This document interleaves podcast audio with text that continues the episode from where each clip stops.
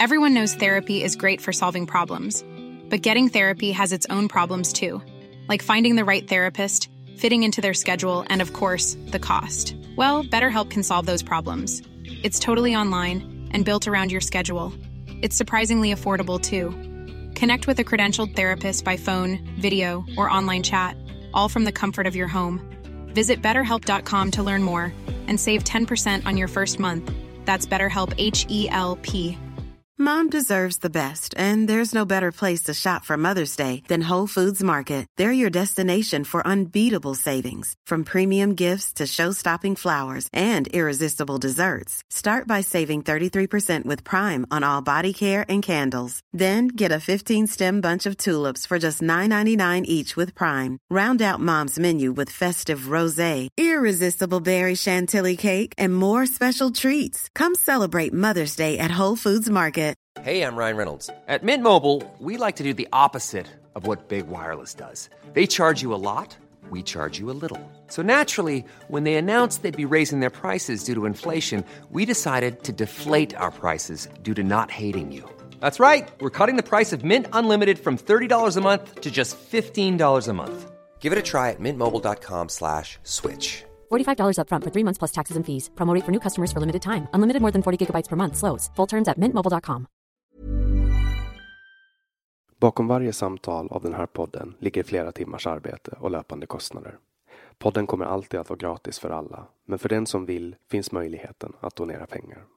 Genom Patreon kan du på månadsbasis donera det du tycker att vi är värda. Du hittar vår sida på patreon.com/samtal. För dig som kan och vill så går det även bra att swisha en donation på nummer 070 3522 472. Länkar och information hittar du på vår hemsida eller i poddens beskrivning.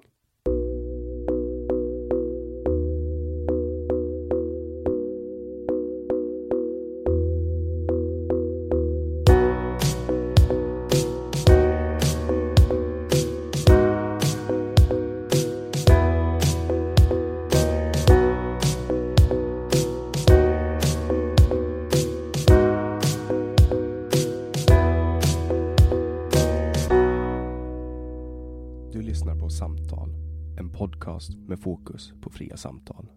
Jag heter Jannik Svensson och producent för podden är Didrik Svan. Idén är att fokusera på fria samtal. Det här är ingen debatt eller någon form av duell där det finns en vinnare och en förlorare. Det här är ett samtal där vi lägger fördomar åt sidan och där målet är att minska polariseringen. Vi tror att öppenhet är grunden för det demokratiska samtalet och vi vill uppmuntra dig som lyssnar att välja att exponera dig för samtal med någon du inte håller med om, hur triggad du än blir. Vår podd består av långa samtal. Vi vill ha långa samtal eftersom vi då får chansen att verkligen gå in på djupet. Den här podden presenteras av WebAx, hemsidor och innehåll. Mer om WebAx kan du läsa på www.web.ax, webb med 2b. Jag heter Jannik Svensson och du lyssnar på podcasten Samtal.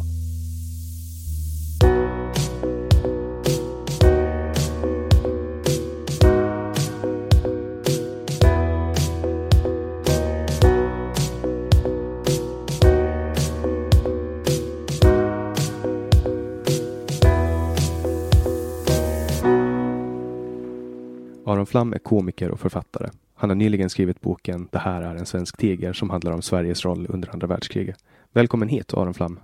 Tack så mycket, Jannik. Vi sitter i min mancave. Vad heter podden? Podden heter Samtal. Mm. Jag har bytt namn. Jag har bytt namn, ja. Sen jag var med i din podd så har jag bytt namn. Till Samtal. Ja. Från? Säg vad du vill, Åland. Ja. Så Samtal är lite bredare eftersom du begränsar inte längre till ålänningar. Exakt. Första året så begränsar jag mig till ålänningar, men sen fick du slut på folk? Ja, eller jag kände att det var dags att liksom kliva in i nästa grej. Och nu har du flyttat till Stockholm? Ja. Så att det som nästan Stockholm? Tyresö? Ja, Tyresö. Ja, men det är typ Stockholm. Det är ju i Stockholms län i alla fall. Har du varit vid Tyresö slotten? Ja, vi kör förbi. Jag har inte varit där och promenera ännu. Men jag kommer sannolikt snart att vara där. Jag har aldrig varit där. Ja, men jag hade en klasskamrat i gymnasiet som bodde där. På slottet? Ja, om jag förstår saker. Alltså inte hela slottet, men en liten del av det. Ja. Liksom. Ja. Vi kommer ju att köra förbi det på vägen in till stan sen. Så då kan vi titta på det och så kan vi säga att vi har sett det. Du ser fram emot. Du vet att nu har vi ju lite mer bråttom än vad du brukar ha när du spelar in podd. Ja, det var ju för att coronakrisen gjorde att vi blev tvungna att förflytta oss lite. Ja, exakt. Så att nu sitter vi i min mancave och det hänger kalsonger överallt. Så är det. Och dammråttorna är större än min lilla hund. Som ser ut som en dammråtta, fast en väldigt vit dammråtta. Ja. Men vi är här i alla fall och vi kommer att få en podd inspelad. Vi har ju pratat om det här nu sedan i september, oktober. Ja. Och det är svårt. Men då skulle du flytta tillbaka till Åland som jag minns det och aldrig återvända till Sverige. Ja, då bodde jag ju på Åland men sen hände det ju grejer. Ja, du kom ut som drogliberal. Bland annat, jag blev ju public service körde ju ett ånglok över mig. För att jag skojar om droger. För det får man ju inte göra. Ålands public service. Ja, man får inte skoja om droger. Så då blev jag blev lite utsatt av det så att säga. Det är inte så lätt att skaffa sig jobb. Nej. När man är känd som en notorisk drogliberal. Jag har ju förklarat också för människor var jag står när det kommer till droger. Men det spelar ingen roll. För har man skämt och opassande, då har man skämt och opassande. Där avundas jag dig lite som faktiskt är komiker. Ja, jo, det var en av de fördelar jag tidigt såg med professionen komiker var att det är en utmärkt sköld att stå på när man ska angripa saker hårt. Kanske jag ska göra som du och bli stand-up-komiker, för då kan jag skydda mig bakom det. Ja, det verkar ju bara... Alltså nu går det inte att uppträda för någon, så nu är det ju svårt. Mm. Nu är ju ingen i Sverige ståuppkomiker. Nej, de är sit-down-komiker. Om ens... Sit och sen så tror jag i allmänhet tidigare så var det nog inte så svårt. Det var svårt att bli en bra ståuppkomiker, men att gå upp på scen och kalla sig för ståuppkomiker, det har ju varit skrämmande lätt länge. I Sverige så är det ju extremt många komiker som på något sätt är politiskt involverade. Alltså opinionsbildare, är det unikt för Sverige? Inte längre va, det brukade vara så. Nu är det väl bara jag kvar i princip. Nej men alltså, kolla på Magnus Bettner till exempel. Men är han politisk nu igen? Alltså jag såg att han hade börjat uppträda igen alldeles nyligen. Men med politisk i den mån att han är med i debatten. Det står om Soran Ismail i tidningarna hela tiden. Det står om Özz Nûjen i tidningarna hela tiden. Jag läser ju aldrig nöjesbilagorna. Det händer ju att jag bläddrar igenom en kulturdel liksom. Men nöjesbilagor nästan aldrig. Så jag har väldigt dålig koll på sånt. Jag tvingas ju till det här genom mitt Twitterflöde. Ja precis. Mitt Twitterflöde ser inte ut så. Men jag har ju... Till exempel en partner som har introducerat mig för bland annat Wahlgrens värld. Så jag tycker ändå att jag får liksom min beskärda del av The Zeitgeist. Jag vet ju vem Bibs är till exempel. Vem är Bibs? Bianca Ingrosso. Okej, varför kallas hon Bibs? Jag tror att det bara är kort för Bianca. Okej. Och lite sådär yuppieaktigt, gulligt, överklassigt smeknamn. Bibs liksom. Ja, det är lite gulligt. Ja, och hon... Jag är helt på Bibs sida. Vad är hon känd för? Jag vet att hon är känd. Hon är känd för att hon är med i familjen Wahlgren. Så hennes mamma Pernilla är ju då sångerska och hennes lillebror Benjamin är sångare. Och sen så tror jag att hon har en brorsa som är DJ, om jag förstår. Jag är inte helt på det klara här, men de är väl våra Kardashians tror jag. Okej. Det är någon form av... Jag vet inte vad pappan i familjen är, om det är så att han genomgår könskorrigeringen nu och det är därför jag inte har sett honom än, eller om han bara aldrig varit med riktigt. Han kanske styr den undre världen i Stockholm. Emilio Ingrosso, ja. Jag tar tillbaka allt jag sa där om könskorrigering. Sorry. Ja, om du vill så kan vi också redigera ut det här att inte får en fatwa på dig. Det är ingen fara. Jag tror redan jag har en sån på mig. Mm. Ja, men det jag tänkte på här, jag ska faktiskt söka fram det för att jag vill ge cred till den som skrev det här för att det var faktiskt väldigt roligt. Och det är just det här med, vi pratar om stand-up-komiker och att de har saker att säga. Och det var en tjej... Du påstod det. Jag trodde att de hade lagt av att säga saker. Ja, nej men alltså jag tycker att man ser dem mer än vad man ser dem i amerikansk politik till exempel. Mm. Eller i finsk politik. Ja jo, eller åländsk politik. Men de två finska ståuppkomiker ni har ju flyttat till LA, såvitt jag har förstått. Vilka då?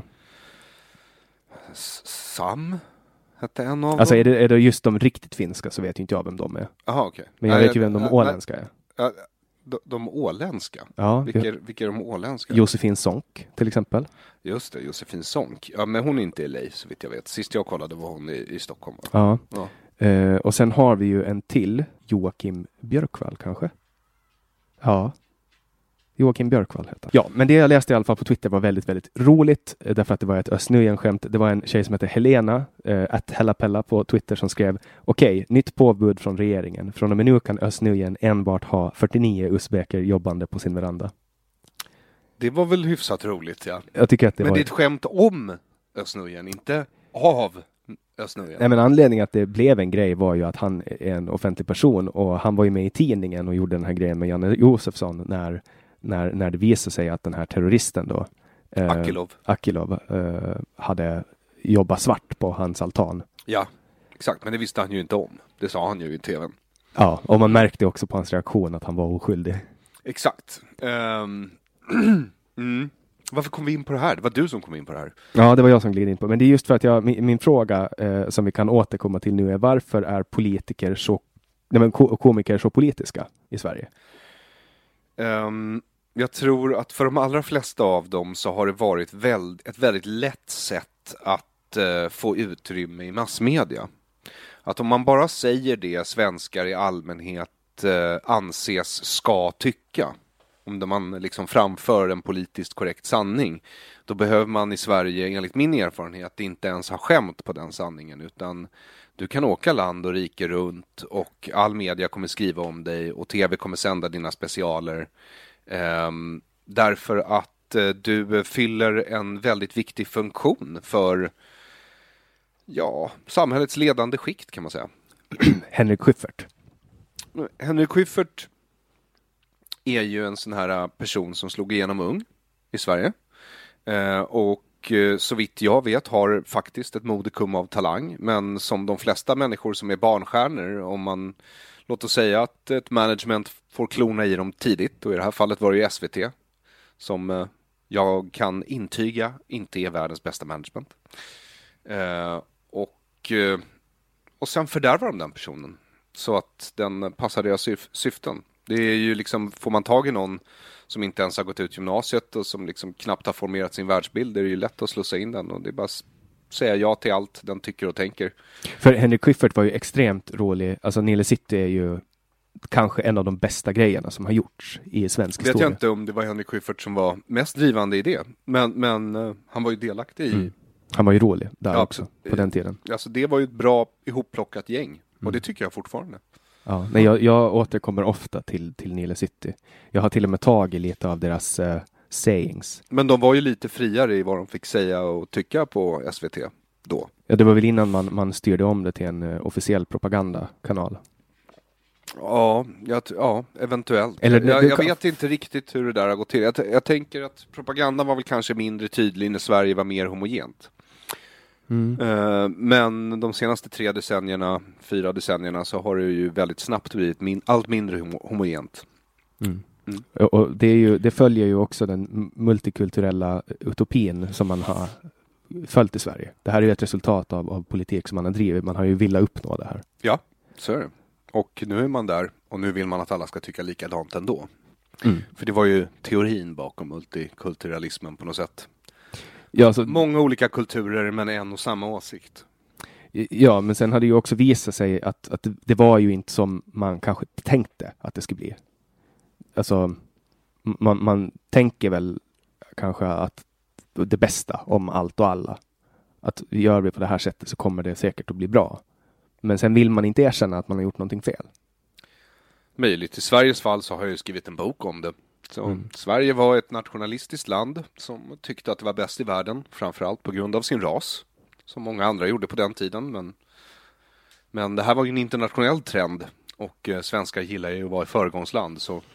Men alltså, jag tänker så här, du har skrivit en bok som heter Det här är en svensk tiger, som är en extremt välskriven bok som alla människor faktiskt borde läsa, just för att den har väldigt mycket utmanande fakta. Alltså, du är en otroligt bra researcher, har jag noterat i den boken. Därför att jag tänkte så här när jag lyssnade ju på följetongen före.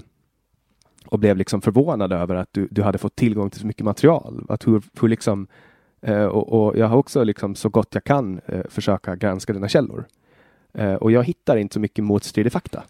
Men däremot så vill inte folk prata om din bok. Nej, den är ju väldigt svår att säga emot. Det är därför jag tror att det är så tyst om den. För den har redan sålt nu i, 5000 ex. Och efter tredje upplagan, som jag misstänker kommer sälja ut också, så blir det 7,5. Och jag tror att den bara kommer fortsätta sälja. Och den här boken finns inte på något förlag. Nej, den finns på mitt förlag. På ditt eget förlag. Men, men den finns inte i de normala kanalerna. Utan man... Nej, det är det jag menar. Att den här multikulturalismen tror jag var något sorts svar på den här etnonationalismen som dominerade i västvärlden överlag, skulle jag säga. Men Sverige kanske mer av allt. Mm. Och i Sverige ville man ju också verkligen inte erkänna den etnonationalism som hade varit. Mm. Och på något sätt så blev det som att det som kom efter det var en inverterad version där man plötsligt istället hatade sig själv mest av allt. Alltså det är en tanke som jag har funderat mycket på. Det är, vad skulle ha hänt om det var Leif GW Persson som har skrivit den här boken? Hur skulle den ha mottagits? Ja, den skulle hyllats till skyarna, tror jag. Mm.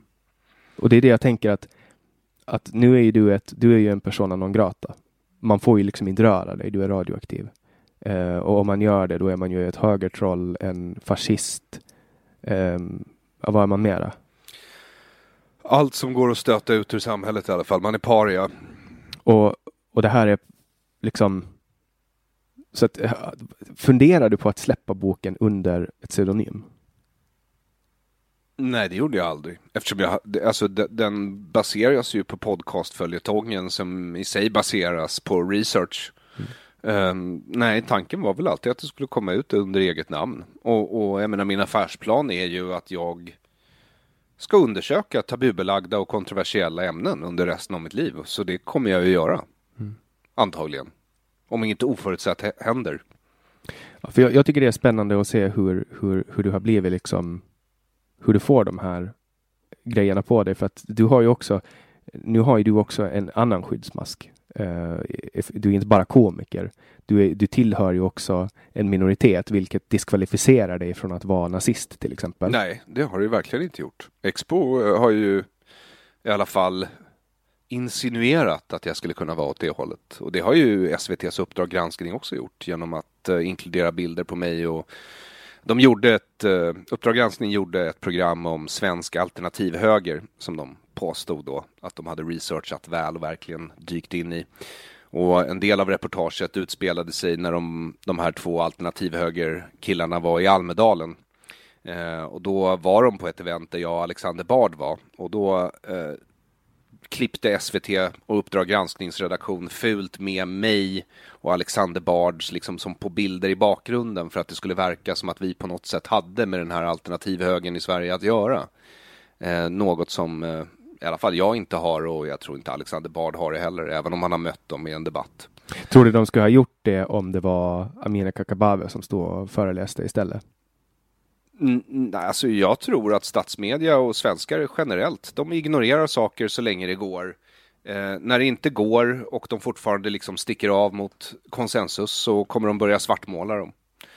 Gärna helt utan att undersöka om det de säger, om det de vill svartmåla faktiskt stämmer eller inte. Mm. Så Amineh Kakabaveh, hon har väl åkt på sin del av konsensuskulturen. Mm. Men jag tänker nu tog jag bara den första namnet jag kunde komma på från Vänsterpartiet. Ja, okej, då tog du ett dåligt. Då tog jag ett dåligt exempel, men vi tar ju Aron Etzler eller Håkan Svenneling eller... Ja, men vi tar Aron Etzler. Han heter Aron i förnamn, jag heter Aron i förnamn. Han är kommunist, jag är inte det alls. Du är motsatsen till kommunist. Jag tycker ju att kommunism, socialism, det är ju fascistoida ideologier som är ansvariga för folkmord och förtryck, åsiktsförtryck och bara jävla massa skit helt enkelt. Och jag har svårt att förstå hur någon idag med ärlig uppsyn kan kalla sig själv socialist eller kommunist faktiskt. Mm. Och du är raka motsatsen till det? Nej, det vet jag inte om jag är.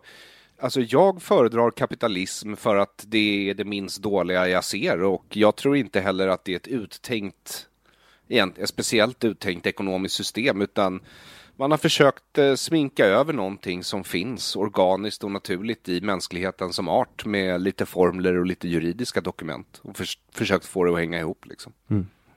Så om de skulle ha varit på en föreläsning där han, Aron, inte du, Aron, föreläste, tror du det skulle ha blivit annorlunda då? Skulle de ha haft med de där bilderna där han var i bakgrunden? Ja, absolut. Eller så här, om Aron Etzler hade skrivit Det här är en svensk tiger, då hade du sett en positiv recension på varenda kultursida i hela landet. Mm. Och det är ju beklagligt. Så det här med att jag är minoritet, att vara jude skulle vara en sköld. Alltså det är väldigt sällan en sköld faktiskt. När det passar folks syften är det ett sköld. Det är som Hédi Fried, hon är ju förintelseöverlevande och hon hålls ju alltid fram liksom, eftersom hon är en socialistisk förintelseöverlevande. Men det finns ju, och har funnits i alla fall, rätt många förintelseöverlevande i det här landet som inte lyfts fram på samma sätt som Hédi Fried. Mm. Och då får man ju fråga sig själv, varför är det så?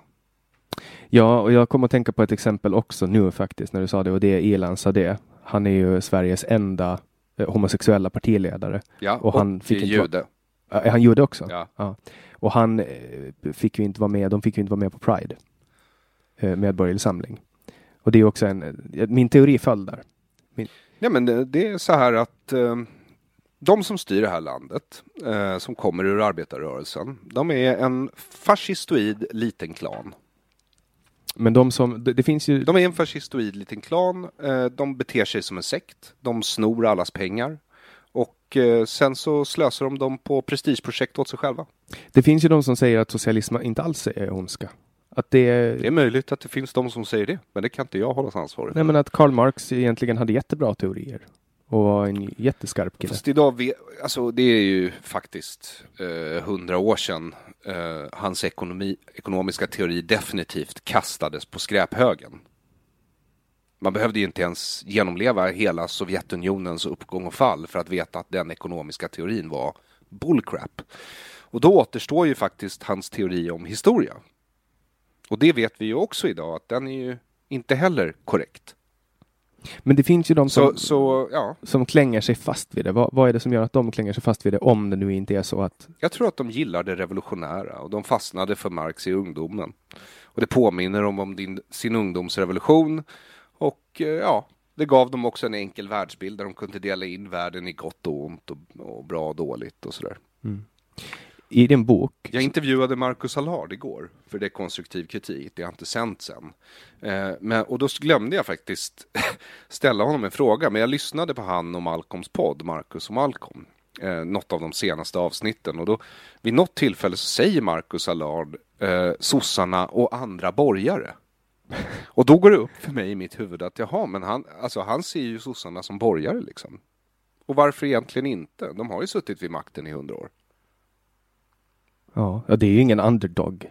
Det är det verkligen inte, men de definierar sig själva så fortfarande i all retorik och propaganda liksom. Så, Ja, i din bok så jobbar du väldigt mycket med att ta fram historia från före andra världskriget, alltså ariseringen, och hur man mjukar upp folket med propaganda inom citationstecken då, för att helt enkelt man tyckte att det som hände i Tyskland, det var lite nytänkande, det var lite coolt. Det här sätter du i ett sken av att det här hade med socialismen att göra. Finns det en direkt koppling till Socialdemokraterna och socialismen? Ja, det gör det absolut. Även om nationalsocialismen var sin egen lilla grej och plockade lite av varje, så jag tycker du kan fördöma socialismen på dess egna meriter också, men i början så var väl konkurrensen mellan socialister och nationalsocialister inte så stor, och så länge pakten mellan Stalin och Hitler varade, då skulle ju även Vänsterpartiet, i alla fall deras officiella hållning i Sverige på den tiden, var ju att man var på Hitlers sida. Och sen så vände ju det när Hitler högg Stalin i ryggen. Men det är den ideologiska debatt som pågick inom vänstern som jag har fått se. Så var det ju många som hade problem med det här, men det var den officiella linjen. Och det jag tänker på, det är att sommaren 2018 så släppte ju Sverigedemokraterna, eller deras mediebolag, någonting liknande, släppte ju en film om andra världskriget och hur då Socialdemokraterna var delaktiga i olika experiment på Vipeholm och hur man kollaborerar med nazisterna och så vidare. Det här fick ju väldigt, väldigt mycket kritik där man sa att nej, men det var inte alls så. Det fanns andra politiker i Sverige också. På den tiden fanns Moderater, det fanns Centerpartiet och Folkpartiet och så vidare. Gjorde det? Och den kritiken har ju också kommit mot dig. Att när du drar de här liknelserna, att det också är någonting som du gör, att du använder samma retorik så att säga som Sverigedemokraterna. Mm-hmm. Ja, okej. Ja, det är möjligt. Alltså, jag har ju inte fått sådär jättemycket kritik to my face faktiskt. Men folk säger ju det inte till dig. Nej. Så jag har ju inte fått chansen att bemöta det där, men det hela är väldigt enkelt. Sossarna har ju i 100 år utmålat sig som de som försökte rädda landet från nazismen. Och det de gjorde var, från det att Hitler blev vald, var att de samarbetade med nazismen. Fullt ut, helt igenom, frivilligt, medvetet, illvilligt. Med fullständig insikt om vad det skulle innebära. Och de gjorde det ända till krigsslutet i november 1944. Och de hade makten, de hade ansvaret, de hade allt. Mm. Jag hörde, min farfar har Alzheimers nu och jag har lyssnat på gamla grejer som han har varit med. Han var med i ett radioprogram, en intervju, där han pratade om Sverige på 40-talet och 30-talet. Jag kommer ihåg att kriget just var slut och att det fortfarande pågick såna här flyglarm för övningsskull. Mm. Och att Karl den XII:s dödsdag var liksom häftig då strax efter kriget. Och jag vet att det var flera av mina skolkamrater som hade såna här väldigt antisemitiska tendenser hemifrån. Jag vet att vi hade en klasskamrat som kom in lite plötsligt i det hela. Han var mycket större än vi andra. Han hade lockigt hår och krokig näsa och ganska mörk hy och hette Jakob. Och vi hade samma väg då till skolan. Och vid ett tillfälle så kom det ungar i vår ålder då, alltså 8 år eller 7-8 år på sin höjd, va, och sa att sådana där som det gör vi tvål av, alltså egentligen vi som vet hur man gör, va. Så nog visste ungarna redan 1945 vad det var frågan om. De inser att då trädde jag fram, kommer jag ihåg, och det är mycket underligt minne, men jag sa att ni ska inte bråka med Jakob, alltså, för han är jättehygglig. Mm. Men de kom närmare, de här killarna, och då sa att ni ska vara försiktiga för att min mamma är född i Ryssland. Ja, du var bra på att ljuga. Nej, hon var ju född alltså i Storfurstendömet Finland. Ja, just det. Jo. Ja, det stämmer. Och jag hade tydligen uppsnappat, och jag studerade det senare, jag hade tydligen uppsnappat att Röda armén då hade ju gått fram som en ångvält över hela Tyskland och intagit Berlin och så vidare, och att även tyskarna var då för det laget skraja för ryssarna. Och de här killarna, de blev så förvånade över mitt påstående så att de tog ett par steg tillbaka. Mm. Men sen var vi tvungna att springa och så här, och de hann inte ifatt oss inte. Nej, just det. Ja. Men det är underligt att man redan i 7-årsåldern är med om sånt där faktiskt. När till och med barnen vet vad som pågår i ett land för att de hör sina föräldrar, då måste det ju vara väletablerat. Så jag tror ju inte på den här grejen att man inte visste vad som pågick i Tyskland. Nej, det är utan... Det är jag helt övertygad om att svenskar visste. Ja, för du visar ju också upp artiklar. Många som helst. Där man alltså pratar om de här grejerna och där man har en ganska hård ton mot judar. Precis som nu så visste alla vad som pågick, och så debatterade de om det var rätt, och det gick inte att förutspå, för i just det här fallet så bestod hela Sverige av ett land som för det första inte såg judar som fullvärdiga medborgare eller människor i vissa fall. Och för andra var övertygade om det fanns inget moraliskt rätt och fel förutom styrka. Och det var därför de också var på Tysklands sida. De beundrade styrka. Och när man tittar på socialismen och undrar vilken del i nationalsocialismen är det som bidrog till det som hände där, så kan man väl säga, alltså, jag tycker tittar man på socialism överlag så ser man ju att socialism är någon sorts dödskult. Den är både dystopisk och utopisk, men den strävar mot ett framtida paradis på jorden. Och när du vill skapa en himmel på jorden, då måste väldigt många människor dö. Det brukar vara så för utopiska rörelser överlag.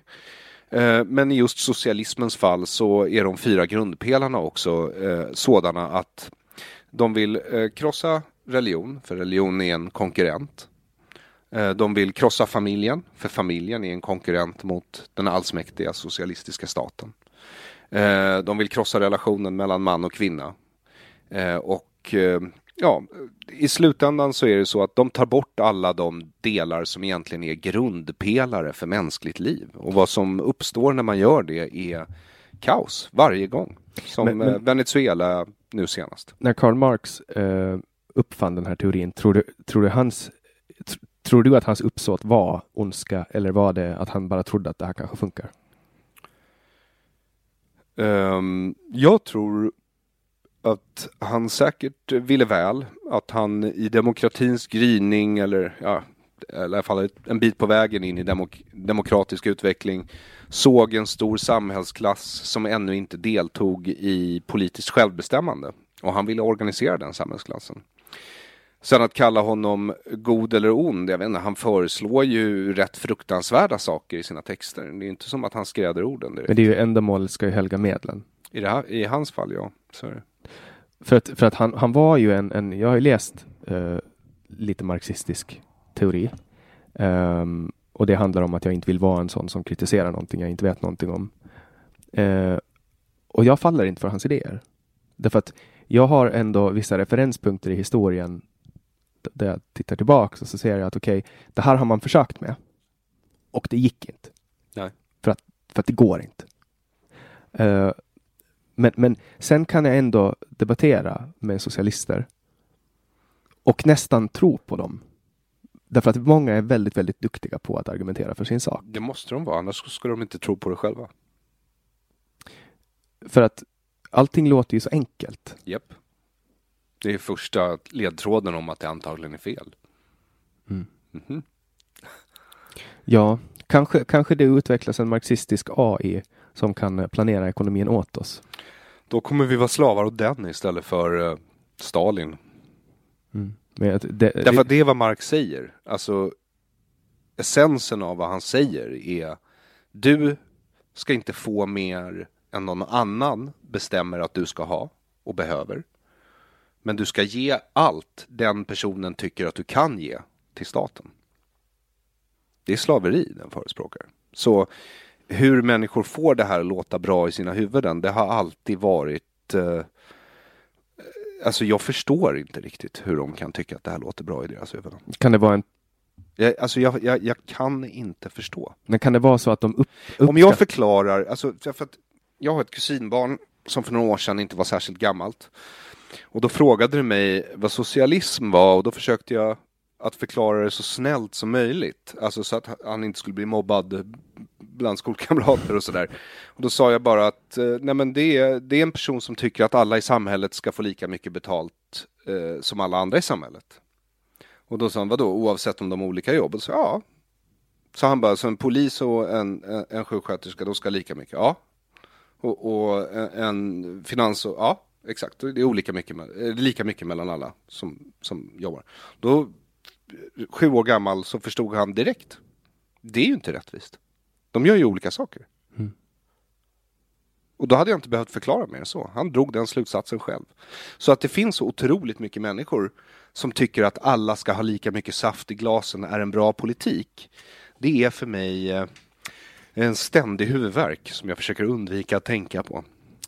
Ja, för vi kan ju se vad som händer om man googlar socialism. Socialism är en ekonomisk teori kännetecknad av betonandet av kooperativa styrelseformer och en tilltro till gruppens, kollektivets och massornas förmåga att organisera ekonomiska och politiska problem. Notera ordet tro. En tilltro. Notera ordet kooperativa system. Ja. Vad döljer sig bakom där? Den är inte ens klickbar på... För Italien var ett kooperativt system under Mussolini. Tyskland var ett kooperativt system under Hitler. Och Sverige under Per Albin Hansson byggdes också upp till att vara ett kooperativt system.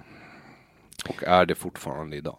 Mm. Men hur man än vrider och vänder på det, så var ju Sveriges politik under andra världskriget väldigt bra för Sveriges ekonomi. Ja. Hur man än vänder och vrider på det, så är det så. Och det är ju tack vare Socialdemokraterna. Absolut. Och det är ju det de säger. Nej, de säger ju också att de inte gjorde något fel. Och att de få fel som gjordes under stort tvång och stora moraliska dilemman. Men så var det ju inte. Men de människorna är ju döda nu, de som har gjort det. Stefan Löfven ska ju inte behöva bära skuld för det. Alltså fast han bär skulden för att inte vara ärlig med historien. För att inte skriva en vitbok. Det bär han ju absolut skulden för. Och konsekvenserna av en inkorrekt förståelse av historien, den bär han också skulden för. Liksom Göran Persson, Ingvar Karlsson, Olof Palme. Just Jimmy Åkesson, då bär han skuld för det SDs historia? Jag tycker definitivt att SD, högt uppsatta SD inte ska förneka partiets historia. Det tycker jag inte. Gör de det nu? Ja, det tycker jag nog att det finns en viss överslätande attityd. Absolut. För Jimmy Åkesson blev ju medlem i Sverigedemokraterna där det fortfarande fanns nazister med i partiet. Ja. Och med den, det får ju de väldigt mycket skit för. Rätteligen så. Per Albin Hansson samarbetade med Hitler. Träffades de någon gång? Nej, det gjorde de inte. Men han samarbetade med Hitler. Ekonomiskt. Ja, enorma värden. Ja, det var ju kullager främst. Nej, det var hela Sveriges jävla BNP i princip. 20% i alla fall. Vilket är väldigt mycket. Ja, till BNP, till ett enda land. Mm. Och 20% av Sveriges omsättning i handel med utlandet är det faktiskt, inte BNP. Men så, och direkt efter det så var det hans lärjunge som tog över och sopade historien under mattan. Det var Tage Lander. Efter Tage Lander tog Olof Palme över. Sen var det Ingvar Karlsson, Göran Persson, Stefan Löfven. Om man visste alltså redan med då? Med korta ögonblick, om vi ska räkna Mona Selin och Juholt däremellan dem. Men jag vet inte, 17. Men man visste redan då, direkt efter kriget, att det vi har gjort, det var inte bra. Ja, absolut. Och det var för att världen fick veta. Det visste alla i det styrande skicket i Sverige. Och det var för att världen fick veta vad som hände i Tyskland. Ja, men också, alltså, kriget pågick ju ett tag och svenskarna lovade ju de allierade en massa saker som de höll till viss del, men inte till 100% direkt. Mm. Ja, det var ju främst den här att man flyttar kullagerproduktionen ner till Tyskland när de allierade sa att nu får ni inte. Det var jättemycket sådana grejer. Men liksom, att vi hjälpte tyskarna att invadera Norge. Genom att köra trupper genom landet, eller? Bland annat genom att köra trupper, men jag hittade ju också tecken som tyder på att svenska marinen tände upp fyrarna längs med västkusten så att tyska flottan kunde stävja upp mot Oslo hamn och inte behöva oroa sig för minfälten. Står i Staffan Torsells Mein Lieber Reichskanzler. Och du återkommer ju till den väldigt ofta under boken. Ja, en väldigt bra bok. Ja, jag har tyvärr faktiskt, jag har försökt gett mig på den, men jag har inte kommit över den. Jag har inte jobbat tillräckligt hårt på att komma över ett fysiskt exemplar. Men den är lättare att läsa än min bok, men den innehåller kanske inte riktigt lika mycket. Mm. Men du har tagit mycket avstamp i den, eller? När det gäller just delarna i min bok som handlar om andra världskriget så har jag tagit väldigt mycket avstamp i Staffan Torsells bok. Och sen så har jag liksom kollat hans slutsatser. För hans namn är väl ändå lite renare än ditt? Det var ju det i alla fall fram tills han publicerade den där. Som mest fick en eller två ljumma, undangömda recensioner i svenska tidningar. Sen så blev den ju lite mer hyllad i Danmark och Norge. Som kanske har ett intresse och lite mer levande historia. Ja, kanske inte lika hårda regleringar när det kommer till historieskrivningen. Det finns ingen reglering, det här är ju bara normer. Eller ja, det handlar ju också om vem man ger anslag för historisk forskning och sådär. Och det har ju svenskarna. Alltså, sen att ingen historiker i Sverige kommenterat min bok, det är ju inte så konstigt. Därför att om de säger att min bok är bra, då säger de ju samtidigt att ingen historiker sedan andra världskriget har gjort sitt jobb. Ja, det ska ju förvisso bli ett problem. För dem i alla fall skulle det bli ett problem. Och sen om någon säger att den inte är bra, ja, då måste de ju bemöda sig genom att gå igenom alla noter och bemöta dem. En efter en, efter en, efter en. Men det skulle jag jättegärna vilja se dem göra. Du tror inte att man kommer att infoga det här är en svensk tiger i historien, i skolsystemet? Nej, det tror jag inte. Jag tror att min situation i det här landet förr eller senare kommer bli som din på Åland. Så att du behöver dra? Ja. Och på vilka andra sätt märker du det här då? För att du har ju, alltså, jag tänker, du har ju tagit en väldigt hård linje när det kommer till public service. Nej, det har jag inte. Jag har kompromissat oerhört mycket. Min linje från början var, lägg ner public service, spräng byggnaderna, plöj salt i jorden så att inget må växa där någonsin igen. Och gör alla som har jobbat där återbetalningsskyldiga för vartenda öre de har tjänat eller stulit från skattebetalarna. Och eftersom jag är en så kompromissvillig person så är jag nu bara på lägg ner public service. Men om det är så att ingen liksom vill gå mig till mötes, då kommer jag ju skala upp. Och sen så kommer det bli fler och fler krav tills vi är på liksom, nu virar vi kedjor runt anklarna på alla anställda och släpar dem bakom pickup trucks genom Stockholm. Det är bara ett förslag. Men jag är redo att föra in det i avtalet liksom. Om det är så att ingen lyssnar indefinitely. För att du har ju fått lite gehör, bland annat av mig. Så jag har ju också, jag har ju väldigt länge känt mitt agg. Jag har jobbat som journalist i privata tidningsbranschen och noterat hur public service dels konkurrerar med löner. Mm. Det är liksom inga schysst, tycker jag, att konkurrera med. Alltså man får ju mycket, mycket bättre betalt på public service. Man kan i princip inte bli sparkad. Det finns väldigt lite jobb på public service. Du får mer betalt. Du behöver prestera mindre. Och du jobbar mindre. Ja, det, alltså deras output är ju anskrämlig. Ja, och det här, jag tycker att ur ett rent grundperspektiv så ser inte jag, alltså jag har ju jobbat på en relation, jag vet ju att man det är, alltså det går liksom inte att korrumpera en hel relation, utan folk följer, nu vet inte jag hur det är i Sverige, men jag kan bara referera till Ålandstidningen där jag har jobbat, och då är det liksom, det är bra journalistik, det är rättvisa människor, och om någonting händer så skulle någon blåsa i visslan. Och det gick alltid att blåsa i visselpipan. Det var liksom inga konstigheter. Så att jag köper inte den bilden att man kan korrumpera journalister. Men däremot public service, om alla går runt och har samma åsikt, då har man ju ett problem. Därför att då ser man ju inte vad man har för bias. Kostkriget, det är nästan mer polariserat än droger och public service, skulle jag säga. Eller jag har fått så mycket skit. Alltså, jag fick till och med en utskällning på krogen när jag var, alltså en riktig utskällning. Jag gick i så här vaktposition för jag trodde att hon skulle slå mig. Så att jag liksom gick och så här vände mig åt sidan så att jag skulle kunna dra mig undan snabbt om hon skulle börja slå mig liksom. Och det var just för att jag pratade om socker och vetemjöl. Ja, jag växte upp kosher. Ja. Då får man inte laga mjölk och gris eller mjölk och ko i samma. Ja, det är massa regler bara. Så fort jag kunde så började jag strunta i de där reglerna, därför att jag älskar ju att pröva nya saker framförallt, gillar jag. Och där finns det ju väldigt mycket inom mat. Så jag ser, alltså folk får ju ha vilka dietregler de vill som privatpersoner, men ja.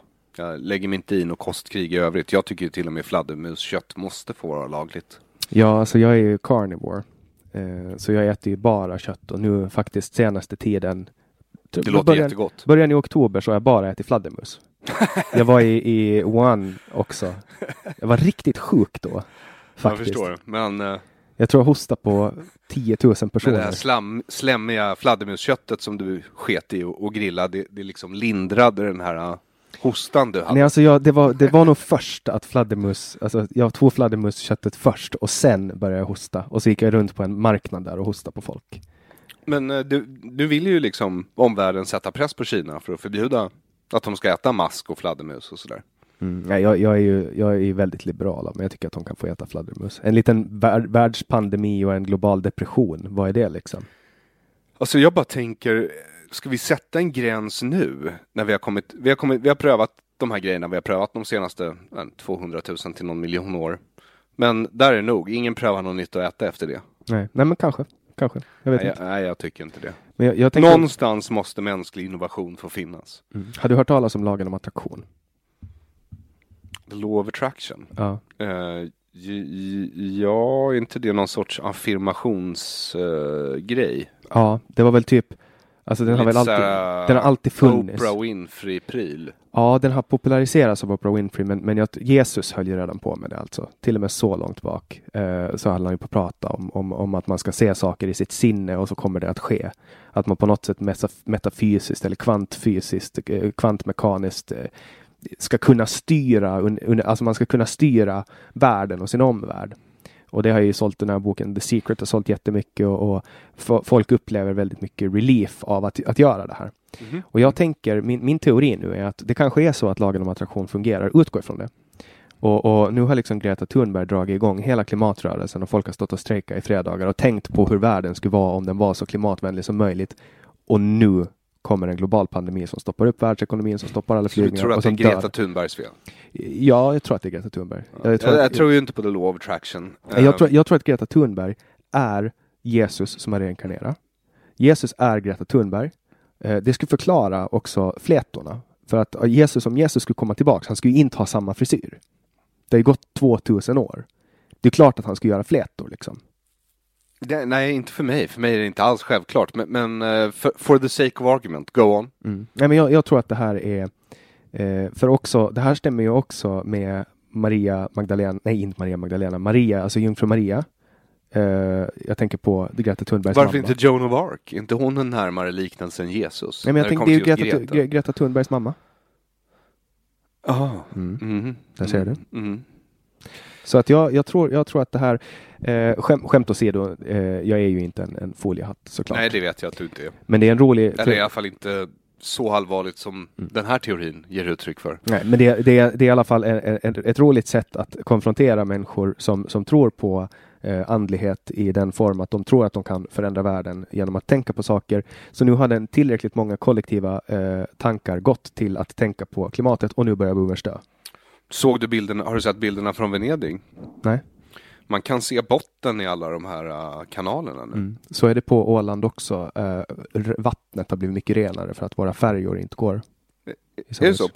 Det gick så fort liksom? Ja, det grumlar ju upp väldigt mycket alltså. Det, när färjorna kör och det blir mycket undervattenströmmar, det drar ju upp mycket botten och ger väldigt mycket svall. Så att det är klart, miljön blir bättre. Alltså det är fantastiskt. Men jag har letat upp, det har varit minst 2 sådana här dokumentärer jag har hittat om hur det skulle bli om mänskligheten gick under direkt. Jag menar hur lång tid det skulle ta innan allt försvann. Betong, liksom, det smulas ju sönder på några årtionden. Ja, inte om det är asbest, då håller det ju. Är det så? För evigt. Ja, det är det som är fördelen med asbest. Det är ju att det håller ju, det är oförstörbart. Mm. Jag tror till och med asbestos betyder oförstörbart på typ latin eller någonting. Men sen har det också den nackdelen att fibrerna fastnar i lungorna och så dör man. Så att... Ja, men järnstommarna i såna här hus, de skulle stå kvar i 100-150 år. Sen skulle de vara ett rött damm. Mm. Och det enda som egentligen är kvar efter några tusen år, det är plast. Ja, och asbest. Och asbest. Ja, aha. För att det går inte att förstöra. Så att det... Sen jag, min kompis... och nu får vi se en del av det, kan man säga. Ja, tyvärr. Hur snabbt det går innan naturen återtar sin ursprungliga form. Mm. Ja, jag tycker inte att världen är mycket bättre nu än vad den var för några veckor sedan. Nu sitter ju alla inne. Förut var det bara jag som satt inne, nu sitter alla inne. Ja, nej, jag håller med. Det känns väldigt deppigt faktiskt. Jag är en sån som sitter, precis som du, inne väldigt mycket. Eftersom jag jobbar hemifrån. Mm. Men det här är fan deppigt. Jag har sett så mycket dumma tweets på sistone. Först har vi den här gruppen människor som är ute och bara så här, ja, nu pratar vi inte om invandring för nu vet vi att det spelar ju ingen roll. Okej, men vänta bara tills den här direkta hälsokrisen är över och den ekonomiska krisen sätter in. För jag menar, vi hade punktsättningar redan när det bara var 4% arbetslösa svenskar och cirka 20% arbetslösa invandrare. Och när de proportionerna mångdubblas... Ja, men nu kommer det ju kanske att bli rättvist i alla fall. 20% arbetslöshet bland invandrare och 20% bland svenskar. Jag är väldigt säker på att det inte kommer se ut så, faktiskt. Utan jag tror att det kommer gå upp i båda grupperna. Ja, vi får ju hoppas på att det blir jämnt i alla fall. För det sen så får vi inte glömma att vi i Sverige har ju ett väldigt stort skuggsamhälle också. Ja, men det pratar vi inte om. Nej, med oregistrerade människor som vid det här laget kanske inte har några jobb kvar. Några svarta. Lågbetalda jobb. Och de har heller inga reguljärflyg som gör att de kan ta sig hem. Mm. Och även om det fanns så är det inte säkert att de får. Vet man ungefär hur många det bor illegalt? Mellan 100 och 400 000 människor. Någonstans. Skojar du? Nej. Det är ingen som vet exakt givetvis. Nej men alltså att vi kommer över 100 000 alltså. Ja. Det är inga problem. För när jag skulle säga att 100 000 är den lägsta gränsen. När jag ganska nyligen hade flyttat till Sverige, då var det... jag försökte ju bli den 10:e miljonte medborgaren. Genom att, eller inte medborgare men boende i Sverige. Mm-hmm. Så jag försökte liksom pricka in att jag skulle skriva mig, men det var jävligt svårt. Alltså, men jag var... när jag skrev in mig i Sverige, då var det 10 miljoner människor. Nu är det 10 300 000 tror jag. 10 200 000 eller 300 000. Så att det är ju en ganska... Alltså 100 000, säg att det är 100 000 pers som bor i Sverige illegalt. Det är mycket människor. Ja, det är jättemycket människor. Tänk att några av dem, en rätt stor andel kanske har tagit illegala jobb som diskare eller inte, men svarta jobb liksom. Som diskare eller städare, bor på en madrass någonstans, ska skicka hem pengar till sin familj. Nu är det jobbet borta därför att det är ingen som gör något. Och de får ingen social welfare. De får ingen social welfare och de kommer inte hem. Och om de dyker upp i ett myndighetsregister då blir de fängslade. Vem vet? För det är väl så man gör. Jag vet inte. Vi lyckades ju inte när det inte var kris, lyckades vi inte lista ut vilka rutiner som skulle gälla. Vilka gäller nu? Jag har ingen aning. För även om vår stat nu fick skicka iväg, hur vet vi att värdlandet i så fall släpper in dem? Nej, det vet man inte. Så. Nej, det är faktiskt... När man... Så det här är ju verkligen en katastrof på kort sikt. Men ser du på lite mellanlång sikt och lång sikt, då ser det ut som en sjuhelvetes katastrof faktiskt. Mm. Hur har du garderat dig? Har du mycket judeguld hemma? Jag har inte så mycket judeguld hemma. Och även om jag hade det skulle jag inte säga det. För det går att ta reda på var jag bor. Men...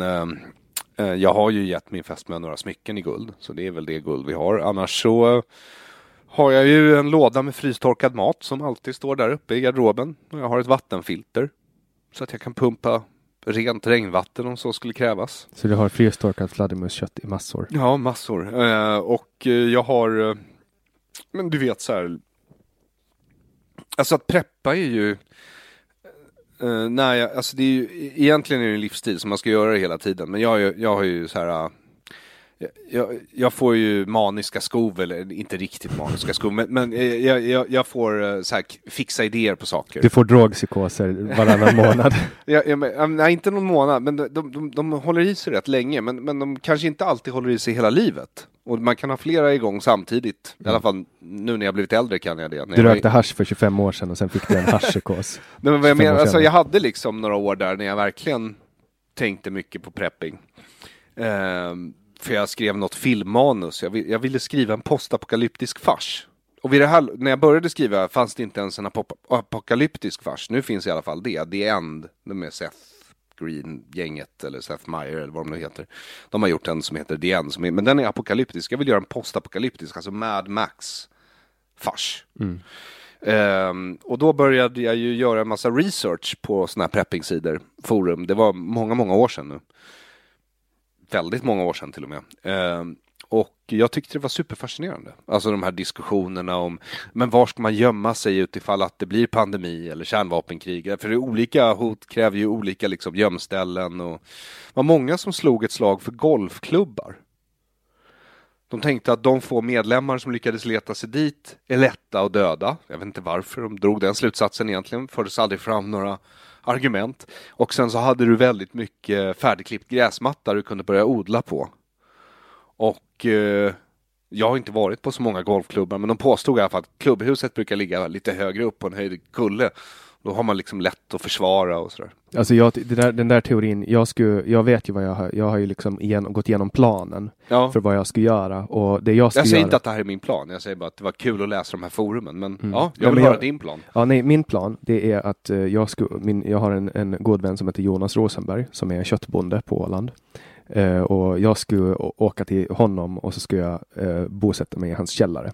Därför att där finns det kor. Och där finns det vapen och där finns det starka män som kan skjuta inkräktare. Så jag skulle helt enkelt attacha mig själv som ett bihang på hans gård och hoppas att jag kunna, du vet, vara. Men vad ska du bidra med? Men de har redan starka män som kan skydda. Nej, vad ska de med dig till? Jag kan skriva dagbok åt dem. Jag kan göra annonser åt dem. Du ska bli deras bard. I det här framtida postapokalyptiska stamsamhället på Åland. Du blir deras bard. Ja, nej, men jag kan spela lite gitarr. Så jag kan stå där när de står och tröskar med sina skördetröskor på Hadnesgård. Så står jag och sjunger John Lennon-sånger. Ja, eller drar ut i krig mot granngården då. Som kanske bara odlar mungobönor. Ja. Jag ser framför mig ett riktigt fasansfullt framtida Åland där ena hälften är rena köttätare och andra hälften är vegetarianer och så har de årliga strider mot varandra. Ja. Och så står du längst där fram med någon sorts konstig köttmask över huvudet. Ja, en mask av kött. Ja, en gimp-köttmask liksom. Av fladdermus. Ja, och så spelar du sån här elgitarr som de gör i Fury Road liksom. Mm. Nej, men det är nog faktiskt ett tänkbart scenario att det skulle hända. Nej, men det är min tillflyktsort. Jag tänkte det. Jag fick lite lätt panik när hela Sverige började rulla in mot kaos. Och då började jag faktiskt planera så här, hur gör jag nu? För att jag visste att det jag vet, det är att man behöver vapen om det blir en apokalyps. Det är det enda jag vet. Jag har hört detsamma och planerat därefter. Mm. Anywho, så gå inte hem till Aron för att kolla efter hans judeguld. Nej, gör inte det, verkligen. Framförallt för att jag inte har något. Men om ni har judeguld eller guld som ni vill ska bli judiskt, då så är jag en jude ni kan ge det guldet till. Och ni kan ju också swisha det på 070... Nej, 0768 943737. Att du inte kan det utan till en 0768 943737. 0768 943737. Ah, det är korrekt. Ja. Det roliga med ditt swishnummer är ju också att man kan ringa till det. Det kanske man kan, men det går ju till ett kontantkort som ligger i en telefon jag sällan har på. Okej, ja, jag trodde att det gick att ringa. Jag trodde att det var det numret jag hade i min telefon. Alltså, du kan nog ringa till det, men jag kommer inte se att du ringer. Okay. För telefonen det ligger i är avstängd. Och jag tror att numera behöver jag inte ens ha kortet och telefonen fysiskt. Utan vet du vad du skulle kunna göra? Nej? Du skulle kunna... Vem är den i Sverige du tycker minst om?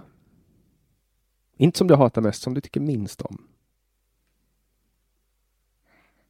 Aldrig reflekterat över. Alltså, vadå? En person man tycker minst om, det är en person man tycker om, men inte så mycket. Ja, är det du menar? Ja, liksom? Den som ligger längst ner. Det här var ju ett kollektiv. Det här var ju ett konflikträtt sätt att säga. Vem önskar du lite olika idag? Nej, men vem tycker du att ska få svamp i underlivet? Om du ska få skicka svamp i underlivet till någon. Ja, men Margot Wallström eller Ylva Johansson, det tycker jag faktiskt. En liten svamp. Alltså, jag vill inte önska någon olycka egentligen. Inte den typen. Alltså, jag vill ju mest önska att vissa blir av med jobbet. Okej, men då tycker jag att du... Och utsatta för konkurrensen på den fria marknaden. Mm. Men då tycker jag att du startar ditt telefonnummer. Och så... vidarebefordrar du alla samtal till Margot Wallström. Men får inte hon alla mina swish då också? Nej, för att det är kopplat, det kommer ju till din bank. Okay. Det är det som är fördelen. Och då skickar du alla samtal till den telefonen. Och då bara fortsätter. Då måste jag bara ta reda på vad Margot har för telefonnummer. Ja, men, eller Ylva Johansson. Men jag, nu vet ju eller jag Annika Strandhäll. Att Margot Wallström sannolikt lyssnar på mig. Eller vår kulturminister. Ja, men... Eller Mehmet Kaplan. Eller Stefan Löfven. Eller... Anders Ygeman. Jag tror ju att alla de lyssnar på min Morgan podd. Johansson. Vet du vad? Morgan Johansson önskar jag faktiskt. Och det är mest på kul att jag önskar att han en dag vaknar upp. Utan att det har gjort ont under natten. Och istället för penis så har han en vagina. Och det är svampinfektion i den vaginan. Men man kan ju ha en svampinfektion på det manliga könet också. Ja, fast just i det här fallet. När det gäller Morgan Johansson så önskar jag alltså. Det här är vad jag säger nu. Du ville att jag skulle önska någonting om någon jag tyckte lite om. Men då önskar jag att Morgan Johansson en dag vaknar upp. Utan att det har gjort ont under natten. Han har drömt jättebra. Det har varit en skön dröm. Han vaknar upp. Han har en vagina. Och han har svampinfektion i vaginan. Mm. Men sen går det över och så får han tillbaka sin penis. Men då har han lärt sig en läxa, Jannik. Men om vi samlar tillräckligt många människor.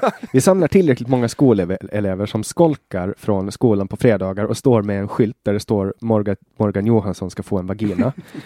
Och så står vi där varje fredag i ett år. Då kanske det händer. För att uppenbarligen funkar ju det de har gjort. Greta Thunberg har ju förändrat världen med sin magi. Vad tror du kommer hända nu när den här krisen är över för miljön? Jag tror du miljöplaner kommer att prioriteras eller nerprioriteras? Jag tror tyvärr att det finns en sannolikhet att de kommer att nerprioriteras. Och jag tror också att det här kommer att leda till att vi kommer att gå igenom en ny fas där vi använder billigare teknik. Där vi använder skitigare teknik. Där vi skalar upp till exempel kolkraft nere i tredje världen. Jag tror inte att det här kommer att vara gynnsamt. På något sätt. Nej, jag har väldigt svårt att se det. Och det stör mig mycket faktiskt. Men världen får andas lite nu. Reflektera. Sitta ner och ta ett djupt andetag. Kanske. Jag tycker mest att den verkar antingen nevrotiskt sitta hemma som jag. Eller oroa sig för äldre släktingar. För det gör jag verkligen. Eller så verkar den skita i vilket och gå ut och ta en öl på en uteservering. Vilket jag också faktiskt på något sätt. Om man ändå ska möta döden så finns det ju sämre sätt att göra det på. Ja, men det är ju servering med en öl i handen. Det är ju inte 75-åriga boomers som sitter och dricker öl. Det är ju unga kids i min ålder som sitter och dricker öl. Och de går och hostar på boomers som sen dör. Så att det är ju inte de som lider. Alltså, det är inte de som dricker ölen som lider. Jo, jag tänkte på det att din generation kallar det här för the boomer remover. Mm. Covid. Men sen så såg jag ju ett inslag på Aktuellt där jag tror hon hette Josefin, hade blivit av med jobbet inom hotell och restaurang. Och då tänkte jag, ja, ser du, det är en zoomer remover också. Zoomer remover. Jag visste inte att vi kallades för zoomers. Jag kallar er generation för zoomer. Ja, och jag har noterat att när zoomers på Twitter kallar mig för boomer och jag svarar okej, zoomer, så blir de superirriterade. Hur gammal är du då? Du är inte en boomer. 41. Ja, du är inte en boomer. Jag har känt mig som en boomer sedan jag var 9. Ja, men det är för att du är lillgammal. Ja. Det var vad de brukade säga om mig. Lillgammal, sa de. Satt du vid vuxenbordet också? Nej, jag fick nog sitta vid barnbordet kanske. Jag vet inte. Jag tänkte inte så mycket på andra kanske. Jag var väldigt mycket uppe i mitt eget huvud som barn i alla fall. Din pappa är professor. Ja. Har du haft mycket intellektuellt utbyte av honom?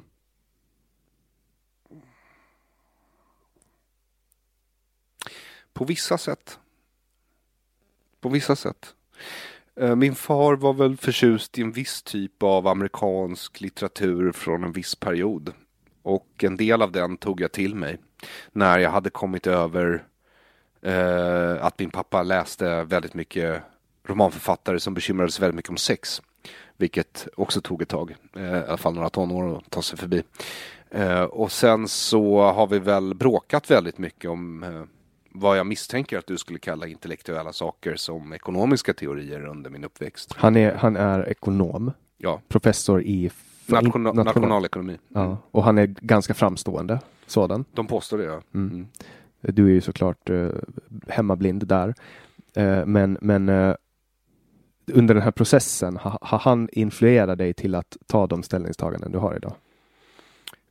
Alltså min far och jag politiskt och intellektuellt tycker inte särskilt lika om särskilt mycket. Men det är väl klart att han har influerat mig eftersom han har funnits där och haft sina åsikter så har jag ju varit tvungen att ta ställning till dem under min uppväxt. Och det har väl säkert påverkat mig. För jag tänker att alltså min far ville ju att jag skulle gå med i Unga Örnar när jag var liten. Vad är Unga Örnar? Det är Socialdemokraternas ungdomsförbund. Okej, okay. Så din far... Och det vill jag inte, redan då. Ja, han är socialdemokrat då? Ja. Eller han var det i alla fall. Ja, det är han. Och hur är det med... Jag tänker för att om man hänger sig till vetenskapen nationalekonomi, för det är ju en vetenskap som förklarar... Tveksamt, men okej. Okay. Ja, men den förklarar ju olika skeenden. Försöker, ja. Jag tänkte fråga din tilltro till nationalekonomi. Jag kan illustrera den med en anekdot om min far. Att vem som än av mina bröder och jag som frågade pappa när vi var små om börsen kommer gå upp eller ner fick alltid samma svar. Vad var det? Ja, det kommer den. Den kommer att gå upp eller ner. Mm. Och det säger väl en hel del tycker jag.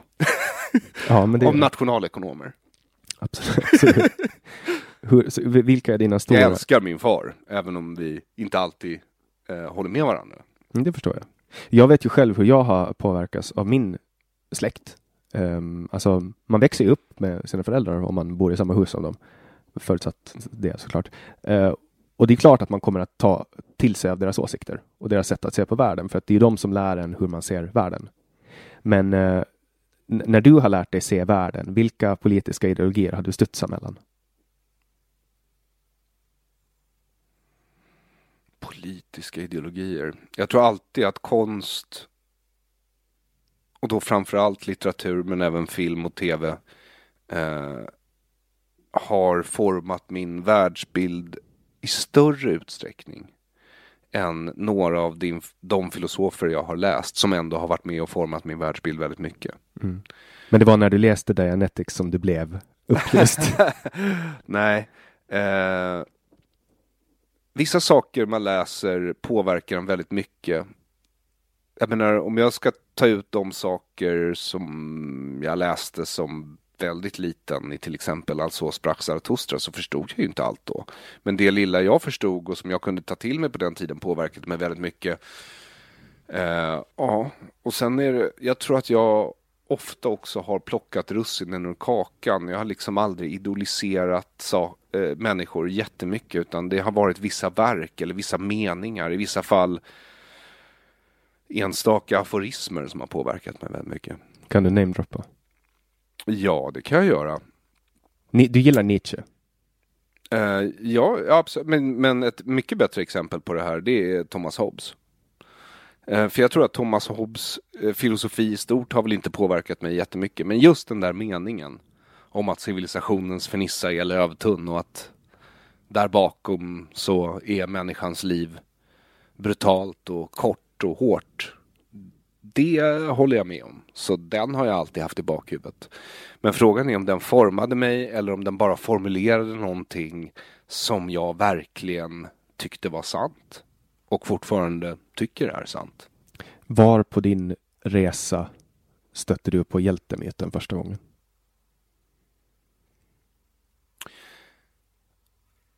Alltså, jag växte upp judiskt, så det är inte som att vi kan undgå hjältemyten i berättelser om kung David eller Moses eller Abraham. Men när jag först började tänka på den mer medvetet var när jag läste en bok som heter Siddhartha av en författare som hette Hermann Hesse. För hjältemyten går som en röd tråd. Hjältemyten och trickstern, det är två saker som jag läser ut ur precis allt du har. Ditt aktiebolag heter Trickster AB. Ja. Och du pratar väldigt mycket om trickstern. Och du pratar väldigt mycket om hjältemyten. Så att det här... Ja, så är det. Kan du beskriva hjältemyten för våra lyssnare? Ja, det kan jag göra. Det är den klassiska sagostrukturen som förmedlar sensmoralen att människan, den individuella människan, kan höja sig över sitt mänskliga tillstånd och bli Gud. Och trickstermyten? Trickstermyten är mycket, mycket svårare. Men om jag får sammanfatta sensmoralen i den, så är det att trickstern agerar avskräckande exempel genom att ge efter för alla sina mänskliga / djuriska impulser. Och att man genom det ska lära sig att inte låta sig drivas av sina begär, utan att vara sina begärs herre. Och det finns ju en illustration med trickstern där han skapar en konflikt bara av att kliva ut på en gård. Ja, det gör det. Den finns lite olika varianter. Den där västafrikanska är väl den jag känner till bäst. Han tar på sig sin finaste kostym. Och den kostymen är från skorna till hatten. Vit på ena sidan och svart på andra sidan. Och sen går han mellan två goda grannar som alltid har haft perfekt planerade gränser mellan varandra och deras gårdar. Och han går precis på gränsen och de står på varsin sida av honom, de här två goda grannarna, och brukar sin jord. Och sen när han passerat så vänder sig den ena grannen till den andra och sa: vilken fin vit kostym den här mannen som passerade oss hade. Och då säger den andra grannen: ja, det var jättefin, men den var svart. Och sen så blir de ovänner och slår ihjäl varandra. Och vad det illustrerar är väl att de båda ser varsin del av verkligheten men inte helheten. Och trickster är det kaos som utlöser missämjan, kan man säga. Och du är en trickster. Du vill fylla funktionen. En del av min affärsplan som konstnär, om man ska vara lite pretentiös. Jag brukar inte kalla mig själv konstnär ens i mitt eget huvud. Men om du ska se det jag gör som kreativ verksamhet och att jag har haft en idé om att jag ska syssla med det sedan jag var väldigt ung. Så visste jag redan tidigt att jag var väldigt intresserad av mytologi. Den myt som jag stötte på först var väl hjältemyten. Jag var ju en liten pojke, så det är inte så konstigt att man drogs till den myten också. Att jag gjorde det i alla fall. Och sen så stötte jag på trickstermyten. Men en del av min affärsplan har alltid varit att om jag får skrivkramp så kan jag alltid gå igenom gamla mytologiska strukturer. Försöka ta ut vad som är kärnan i den mytologiska strukturen. För det har jag alltid varit intresserad av. Och så ska jag försöka tillämpa den i nuet. Eller se hur det relaterar till mig själv i nuet. Om det är det som är intressant från ett kreativt perspektiv. Så skälet till att du hör mig prata väldigt mycket om messiasmyter och trickstermyter, det är dels för att jag har stött på dem och de tilltalar mig, så jag har undersökt dem mest. Mycket mer än till exempel den romantiska myten eller coming of age stories, alltså rituals of passage. Sådana myter finns också. Och jag kommer säkert till de myterna i mitt liv. Jag hoppas göra det i alla fall. Men hittills så har jag varit tvungen att ta itu med de som påverkade mig mest först. Och det var i första hand hjältemyten som jag var besatt av i långt över 2 decennier utan problem, skulle jag nog våga påstå. Jag ville dekonstruera hjältemyten även som barn. Jag ville hitta vad kärnan i den var och jag ville göra om den. Det vet jag inte om jag har gjort ännu. Alltså jag vet inte om jag har konstruerat en sån hjältemyt. Det tror jag inte att jag har. Så någon gång i framtiden kanske det kommer något verk som är helt igenom, vad ska man säga, fiktion. Som försöker avhandla hjältemyten. Och detsamma gäller väl trickster, skulle jag tro. Men först så måste jag förstå myterna, jag måste äga dem. För min egen skull. Alltså. Hur på det här, vad kopplar in dig att gå in på ståuppkomik, för att det är väl ganska långt ifrån ett narrativ, för det är bara korta sekvenser man... men jag har alltid älskat humor för det första, så det är väl någonting som drog mig dit, och sen att jag i mitt seriösa skrivande, eller som inte är ren humor, så har jag ju valt att undersöka ämnen som man inte får prata om, så till slut så fanns det liksom inga tidningar som ville publicera mig redan innan stand-upen. Eftersom jag ville skriva om narkotika eller kulturella tabun i allmänhet. Och stand-up var i alla fall då fortfarande någon sorts... Det var väl det sista utrymmet i Sverige där du fortfarande kunde yttra dig fritt. Så jag hamnade där.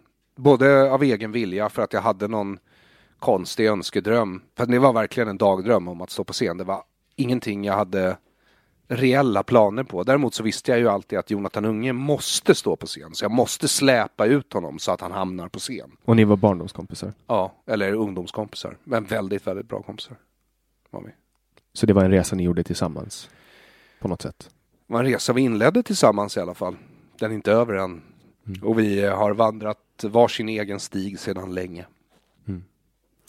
Och... Fast jag har ju i och för sig producerat honom. Hans 2 specialer har jag producerat när jag tänker efter. Gör du film också? Nej. När jag pluggade så pluggade jag ju dels finans och dels filmvetenskap. Och jag hade väl någon idé när jag började med de 2 grejerna att jag skulle kombinera dem och börja med filmproduktion. Men sen visade det sig rätt snabbt efter att jag var klar och hade börjat jobba lite inom reklamfilm och film och tv. Att den där typen av verksamhet är väldigt mycket lagverksamhet, och så som lag struktureras i Sverige så passar jag inte in speciellt väl. Och det var ytterligare en sån här sak som gjorde att jag drogs längre och längre ut mot helt egen produktion och så fri produktion som möjligt. Och där kan man ju verkligen säga att stand-up är kung. Därför att det är ju en konstform där du ska regissera dig själv, skriva ditt eget manus, uttrycka dig. Ja, det är verkligen en ensam cowboy som står där på scen. Mm. Jag har ju en professionell identitet. där jag klassar mig själv som journalist, även om jag inte har jobbat med renodlad journalistik de senaste åren, så är det fortfarande den identitet, det jag ser mig själv. Om någon frågar mig vad jobbar du med, då svarar jag journalistik, för att det, typ, det sitter i ryggmärgen. Vad identifierar du dig som, om man får identifiera sig som ett yrke? Nej, men jag är komiker.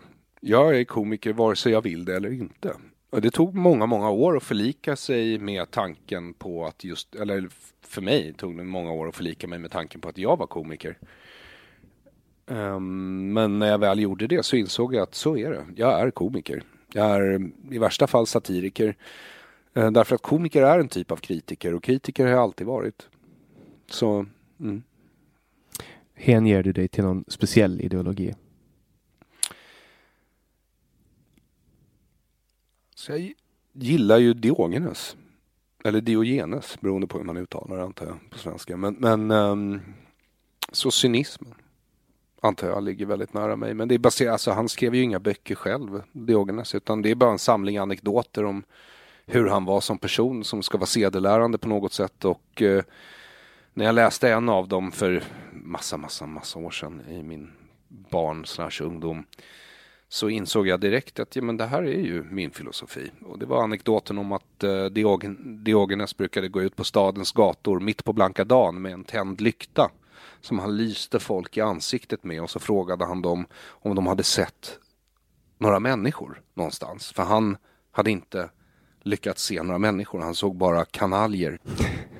Och den tycker jag är väldigt illustrativ. Ja.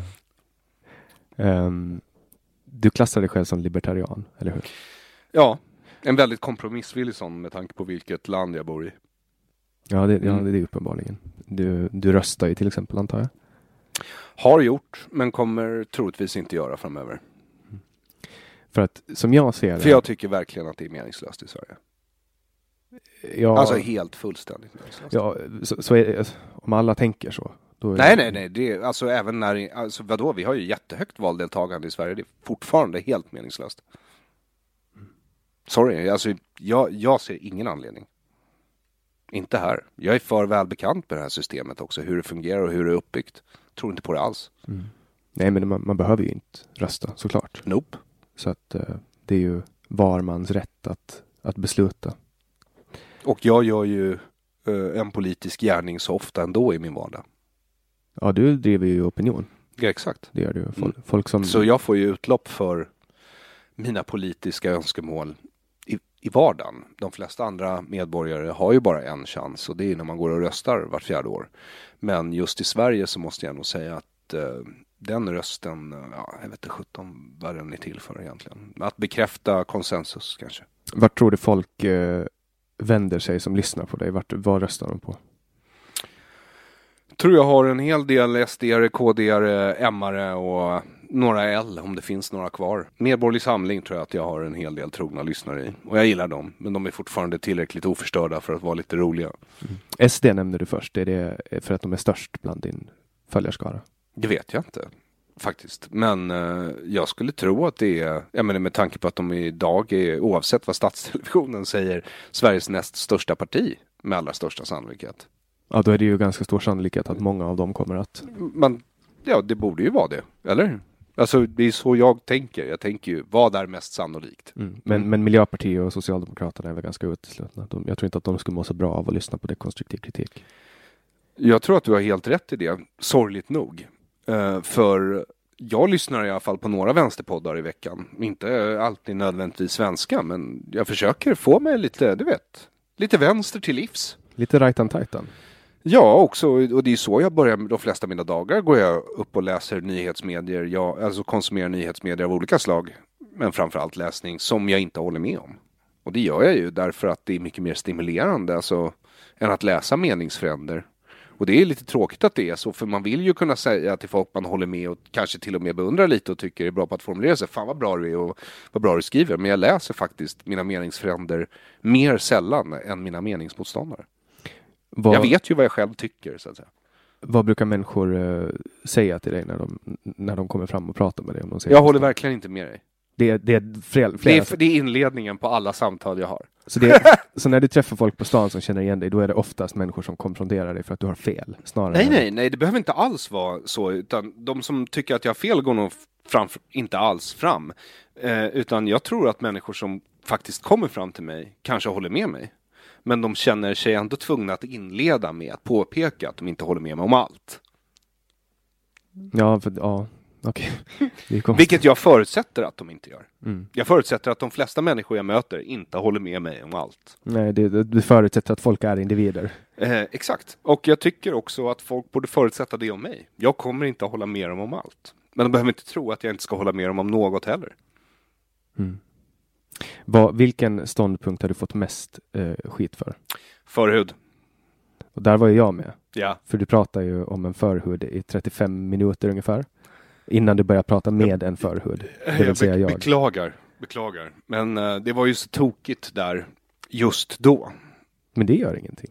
Mm. Det är ju din podd. Du får ju vad du vill med din podd. Ja, men den hösten, det var nog det mest primala jag upplevt i svensk offentlighet faktiskt. Men det var verkligen ett primalt hat från majoritetsbefolkningen mot manlig omskärelse. Och det är för att du vill att man ska få skära i pojksnoppar? Jag tycker att judendomens svar på frågan var går gränsen mellan stat och individ är ett relativt bra svar. Det vill säga en bit skinn, några droppar blod, men inte ett uns mer.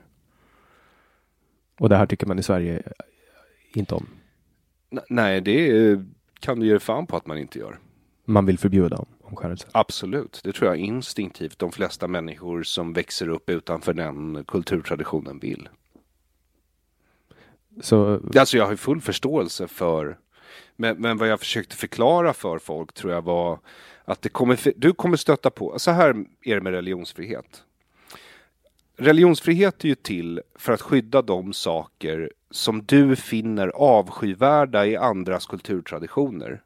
Men du finner dem avskyvärda, men det kanske inte egentligen finns något skäl att förbjuda dem. Eller skadan av att förbjuda dem kanske är större än det goda du skulle göra genom att förbjuda dem. Och någonstans måste du sätta den gränsen. Alltså verkligen. Och när du går ner på detaljnivå i frågan hur ska religionsfriheten förhålla sig till andra mänskliga rättigheter, då blir det väldigt, väldigt svårt, väldigt, väldigt fort. Men du anser inte att det är könsstympning? Nej, det gör jag verkligen inte eftersom jag är omskuren och vet att jag kan kissa och få erektion och komma och det mesta av den manliga orgasmen vet jag ju också eftersom jag är man och har upplevt orgasmer sitter ju inte på huden i ollonet. Det är ju inte där du får orgasm utan du får ju orgasm in i kroppen från prostatan liksom. Mm. Så nej, jag anser inte det vara könsstympning och jag tycker att det är sjukt faktiskt att, för jag debatterade ju med en hel del folk på Twitter där och jag försökte förklara så här, men du kan inte använda för det här, det är ju verkligen relativism när du definierar alltså det som, om du skär bort blygläpparna och klitoris på en kvinna, då är det könsstympning. Det är stympning därför att du gör ju funktionen på könsorganet sämre. Mm. Och det är ju inte fallet med omskärelse av gossebarn. Hur det är heller inte till egentligen för att kontrollera sexualiteten. Det är inte därför Gud gör det. För det är någonting han är tydlig med. Så är det att han älskar förhudar från gossebarn. Och att de gossebarnen ska få så många barn som möjligt. Han vill ha de här förhudar. Ja. Gud samlar på förhudar. Ja, men det är också så att han samlar på nya barn så att han kan få flera förhudar. Så det är inte som att han gör det här för att judiska män då inte ska skaffa fler barn. Eller för muslimerna, muslimska män. Men det finns ju andra kulturtraditioner som också sysslar med omskärelse, däribland vissa kristna. Men du ifrågasätter inte logiska argumentet i att Gud vill ha förhudar? Alltså, det logiska argumentet, alltså det är inte ett logiskt argument, det är ju en preferens han har. Och den kan ju inte jag ifrågasätta. Alltså om du ser just den delen av Gamla Testamentet som är kontrakt då mellan Abraham och Gud. Och det är ju ett kontrakt, de håller på att förhandla fram sig. Men så här, du är min Gud, eller så här, jag bestämmer mig för att så här, Abraham vill ju ha en Gud och Gud vill ha en följare. Det här är ju liksom, och här ska avtalet sättas. Vad innebär det? att du är min Gud och jag är din följare. Och vad innebär det för min efterlevande och så vidare och så fort. Och vad är priset vi betalar? Och då säger Gud, alltså det är awesome. It's gonna be awesome. Alltså dina efterföljare, de kommer bli kungar och alltså, ni kommer bli asmånga och en stor mäktig nation och sådär. Så har vi priset. Och priset är ju då den här lilla förhuden liksom. Då får du väga i ena handen. Dina barnbarn kommer bli kungar och furstar över jorden. Och det kostar en förhud. Men utifrån ditt perspektiv, du ifrågasätter inte det faktum att det finns en Gud som sitter och skapar människan men råkar skapa dem. Alltså jag tror ju inte på det. Nej. Men du försvarar judarnas rätt att ge sina förhudar till Gud. Absolut. Eftersom vi har religionsfrihet. Och jag tror att vi måste ha samvetsfrihet. Och jag tror att gränsen måste gå någonstans. Och den yttersta gränsen. Det är den vi snackar om här. Var går den yttersta gränsen? För vilken plats religionen får ta i människornas liv? Men och det är det den är svaret på. Om vi tar slöjan till exempel. Ja. Vad tycker du om slöjan? Alltså jag har ju inget problem med slöjan. Alltså om du undrar, som symbol. Nej, jag tycker att det är en rätt kass symbol. Faktiskt, eftersom jag inte tror på den dynamiken mellan man och kvinna som Koranen tror på. Eller påstår är fallet i verkligheten. Men om jag vill förbjuda ett stycke tyg, nej, det vill jag inte göra. Tycker du att det är förtryckande? Jag tycker att det finns ett visst mått av förtryck i det, absolut. Jag tycker också att det finns ett visst mått av förtryck i den judiska kippan. Jag har ju själv inte kippa på mig, som du märker. Men man kan inte jämföra en religiös huvudbonad med att ta en bit av kroppen, antar jag. Finns det någonting inom islam till exempel? Alltså att bli omskuren för mig, det var ju någonting som hände när jag var 8 dagar gammal. Har absolut inget minne av och har, förutom de här ständiga diskussionerna med majoritetsbefolkningen, aldrig hindrat mig i min vardag. Men att gå runt i en slöja kan ju faktiskt fysiskt hindra dig i din vardag. Så där finns det ju fördelar och nackdelar man kan diskutera. Ja, men slöjan kan man ta av sig. Förhuden kan man inte lägga på igen. Varför du nu skulle vilja? Nej, jag vet inte. Men det, ja. Därför att det är ju också en sån här grej. Det har ju förts fram i den här debatten. Så var det ju flera på Twitter som förde fram. Och det var ju bara samma person de förde fram. Det är en person, någon ung judisk vänstersnubbe i USA som åker runt världen och föreläser om att han vill ha tillbaka sin förhud och tycker att det hans föräldrar utsatte honom för var ett religiöst övergrepp. Och det är han fri att tycka, givetvis.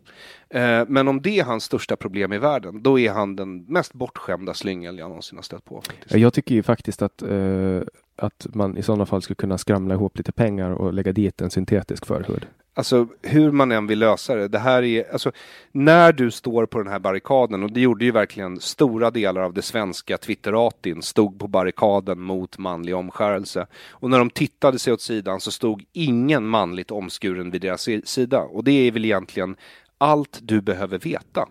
Ja, och sen därför att det majoritetsbefolkningen gjorde där, oavsett vad jag personligen tycker om blodstraditionen, omskärelse av mig, så var det som att hela Sverige ställde sig upp och kallade mig och Mustafa Panshiri för kastrerade. För det är ju vad du säger när du säger att någon är könsstympad. Mm. Den personens könsorgan, organet som representerar sexuell reproduktion, ett sorts centrum i människan, fungerar inte. Du är kastrerad, du är inte en fullständig människa, du är stympad. Ja, det är vad de säger. Men när de ser att ingen av de här stympade människorna står vid deras sida, varför reagerar de inte då? Varför funderar de inte? De kanske tänker att det är en förtryckt massa som inte kan prata för sig själv. Ja, det gör de. Precis som socialister alltid gör. De tänker att vi lider av ett falskt medvetande och de behöver bara föreläsa lite om Marx. Så kommer allt ljus att liksom sänka sig över oss och vi kommer förstå hur bra de är. Men grejen är den att jag tycker, speciellt när man såg reaktionen i Sverige, att det är väldigt viktigt. För svenskarna förstår verkligen inte argumentet. De förstår verkligen inte argumentet. Och de förstår inte argumentet därför att de har redan lämnat bort sina barn till staten. Frivilligt. Mm. Så de förstår inte varför det här ska vara ett problem. Men om man tänker efter lite. Vem bestämmer över dina barn? För barn är inte autonoma. De måste ha hjälp för att överleva. Och de måste socialiseras in i samhället. Vem är bäst lämpad att göra det? Är det du som är bäst lämpad att uppfostra dina barn? Man kan ju tycka att du borde anse det eftersom du skaffade barn. Eller skaffade du dem enkom för statens skull? För att ditt förtroende, för att den stat som inte klarar av att hålla beredskapslager, inte definiera en värdegrund, inte verkar ha några principer. De tror du är mer kapabla att uppfostra ditt barn än vad du är. Ja, men där har vi väl på något sätt kärnan i den svenska sjukdomen, är det inte så? Du tror inte att du är kapabel att göra det här själv. Du tror inte att dina medmänniskor är kapabla att göra det själva. Du tror att staten är det enda som krävs. Det är det enda som är kapabelt att göra det här ordentligt. Trots alla bevis på motsatsen. Ja, men då kommer du aldrig komma fram till rätt slutsatser om någonting. Om det är vad du tror. Mm. Och nu leder tyvärr tiden mot sitt slut och jag leker med tanken på att vi kanske spelar in någonting Patreon-exklusivt i bilen på vägen in. Okay. Och nu fick jag en nick där, så att alla som hör det här får väldigt gärna gå in och bli Patreon, så kommer ni att få ta del av sannolikt en Patreon-exklusiv film där Aron berättar någonting mycket exklusivt alltså. Ja, okej. Okay. Det kan jag göra. Det är mycket, mycket exklusivt. Men då, den är bara på din Patreon. Det går inte ens att ladda ner liksom. Nej, den kommer bara på Patreon. Det går inte att ladda ner, det går inte att skärmdumpa av. Man kommer ju att kunna filma skärmen OSV, men som sagt, det är bara om ni går in och blir Patreons till mig. Eventuellt också om ni går in och donerar pengar till Aron Flam, för han behöver också pengar. Så är det ju. 07694 0768943737. Det är min Swish. Men jag finns på Patreon också under Aron Flam, om det är så att ni vill det. Men jag tycker att ni ska gå in och stötta Jannik Svensson i hans fortsatta produktion av Samtal, som alltså är en podd som innehåller samtal. Eller hur? Ja, det är samtal. Jag får ju kritik för att du inte förbereder frågor. Exakt. Men det ska, om jag ska gå och dricka kaffe eller någonting med någon, då förbereder inte jag frågor på ett block. Men nu måste vi verkligen. Ja, nu måste vi fara. Tyvärr. Till alla som har lyssnat, tusen tack. Mera samtal hittar ni på www.samtal.ax. Ni kan också donera till 0703522472 och gå in på patreon.com/samtal. Producent för det här samtalet var Didrik Svan. Jag heter Jannik Svensson och du har lyssnat på podcasten Samtal.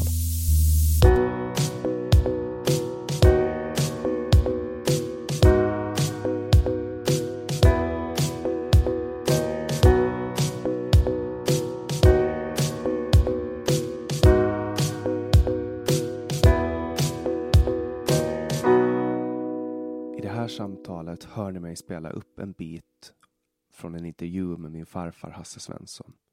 Den här biten kommer från en intervju med Ålands Radio som heter Fredagsgäst, och den sändes 24/9/2004. Imagine the softest sheets you've ever felt. Now imagine them getting even softer over time. That's what you'll feel with Boll & Branch's organic cotton sheets. In a recent customer survey, 96% replied that Boll & Branch sheets get softer with every wash. Start getting your best night's sleep in these sheets that get softer and softer for years to come. Try their sheets with a 30-night guarantee. Plus, get 15% off your first order at bollandbranch.com. Code BUTTERY. Exclusions apply. See site for details. Hey, it's Paige DeSorbo from Giggly Squad. High quality fashion without the price tag. Say hello to Quince. I'm snagging high-end essentials like cozy cashmere sweaters, sleek leather jackets, fine jewelry, and so much more. With Quince being 50 to 80% less than similar brands. And they partner with factories that prioritize safe, ethical, and responsible manufacturing. I love that.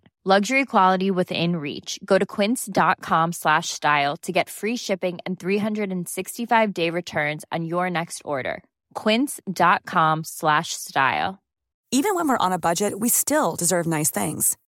Quince is a place to scoop up stunning high-end goods for 50 to 80% less than similar brands. They have buttery soft cashmere sweaters starting at $50, luxurious Italian leather bags, and so much more. Plus, Quince only works with factories that use safe, ethical, and responsible manufacturing.